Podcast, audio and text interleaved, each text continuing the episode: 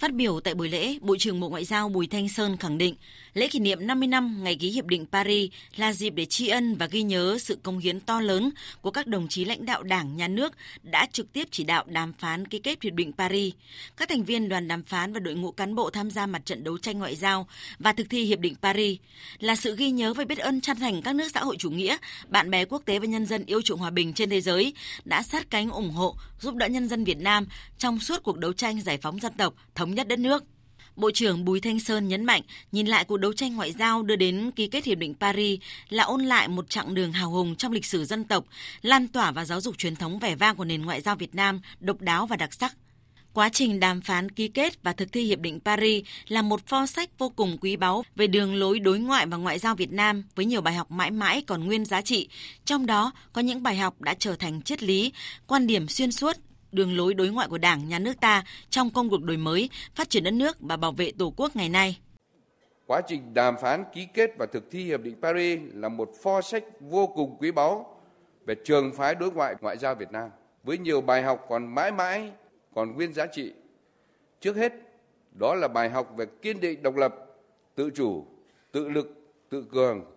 vì lợi ích quốc gia dân tộc. Thứ hai, bài học về kết hợp sức mạnh dân tộc với sức mạnh thời đại Thứ ba, bài học về kiên định về mục tiêu, nguyên tắc, song cơ động, linh hoạt về sách lược. Theo phương châm dĩ bất biến, ứng vạn biến.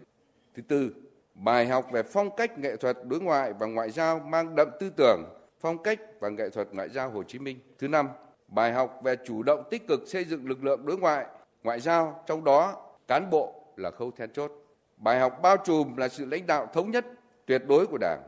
đối với sự nghiệp cách mạng của nhân dân ta nói chung và mặt trận ngoại giao nói riêng. Xúc động phát biểu tại sự kiện, nguyên Bộ trưởng Ngoại giao, nguyên trưởng phái đoàn chính phủ cách mạng lâm thời Cộng hòa miền Nam Việt Nam tại hội nghị Paris, bà Nguyễn Thị Bình cho biết, yếu tố quyết định dẫn tới thắng lợi hiệp định Paris là sự lãnh đạo tài tình của Chủ tịch Hồ Chí Minh và các đồng chí lãnh đạo Đảng nhà nước. Bà bày tỏ sự tin tưởng rằng với sự lãnh đạo sáng suốt, truyền thống chiến đấu của dân tộc Việt Nam, Việt Nam sẽ tiếp tục phát triển mạnh và bền vững.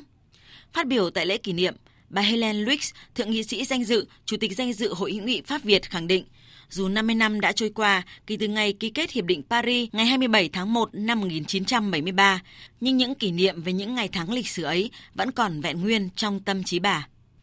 Je revois le visage du ministre Xantui